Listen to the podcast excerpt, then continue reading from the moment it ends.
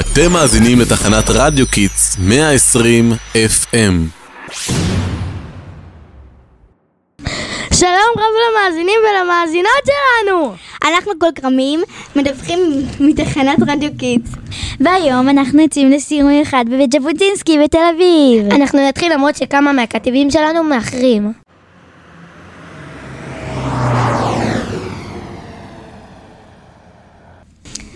סליחה, סליחה, היו פקקים, זה לא פשוט להגיע לכאן. טוב, אנחנו רוצים להתחיל לפני שיגמר היום. כי אנחנו כאן לכבוד יום הנצחת ז'בוטינסקי במערכת החינוך בחמישה בינואר. אני אשמח לדעת מי זה בכלל זאב ז'בוטינסקי. ולמה יש כל כך הרבה רחובות על שמו?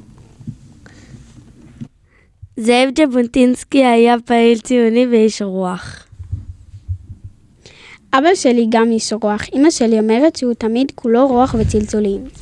חה חה חה, לא, הוא היה איש רוח, כתב מחוזות וספרים, תרגם שירה ועוד ועוד.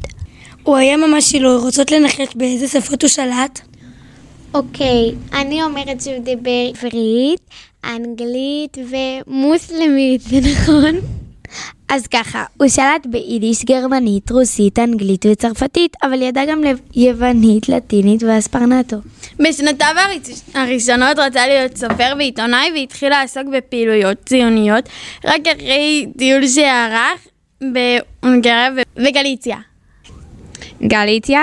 זאת לא מדינה אמיתית. לא, אבל גוגל אומר שזה היה פעם חלק מפולין. המצב של היהודים באזורים האלה שחיו במעיין גוטאות פעמים רבות בעוני ובחוסר שוויון השפיע מאוד על רעיונותיו הציוניים. הוא הפך להיות פעיל ציוני והצטרף להסתדרות, להסתדרות הציונים והיה מראשי הציונים ברוסיה. היי חבר'ה, יש פה תמונה שלו במדים, בואו נעשה איתו סלפי. מאיפה התמונה הזאת? במלחמת העולם הראשונה הוא יזם את הקמת הגדודים העבריים שלחמו לשחרור ארץ ישראל מהשלטון הטורקי. האשטג שחרור מהטורקים, האשטג הגדודים העבריים. וואי, תפסיקי עם הסטוריז, עכשיו צריך להמשיך בסיור. כתוב כאן שהיה קרע בינו לשאר שאר המנהיגים מההסתדרות הציונית. כן, הוא האמין במאבק ללא פשרות נגד השלטון הטורקי ובהמשך נגד השלטון הבריטי כדי להקים מדינה בארץ ישראל השלמה. ואז הוא הקים תנועה משלו שנפרדה מההסתדרות הציונית שקראו לה ברית הציונים הרוויזיוניסטים.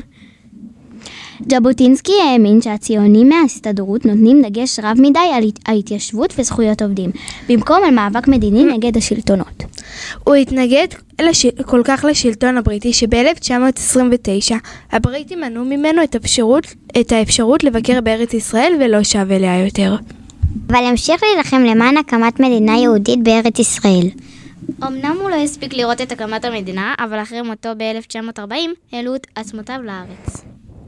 והוא קבר, בה... והוא נקבר בארץ הרצל ביחד עם שאר גדולי האומה. תודה לך ז'בוטינסקי. אנחנו חייבים לזוז, שלא ניתקע בגשם. תודה רבה לכם שהייתם איתנו בסיור בבית ז'בוטינסקי. אנחנו היינו כל בית ספר כרמים, משדרים לכם מתחנת רדיו קידס. רדיו שמשדר על הגל שלכם. תעקבו אחרי הפודקאסט שלנו, ואל תשכחו להגיב. ביי ביי!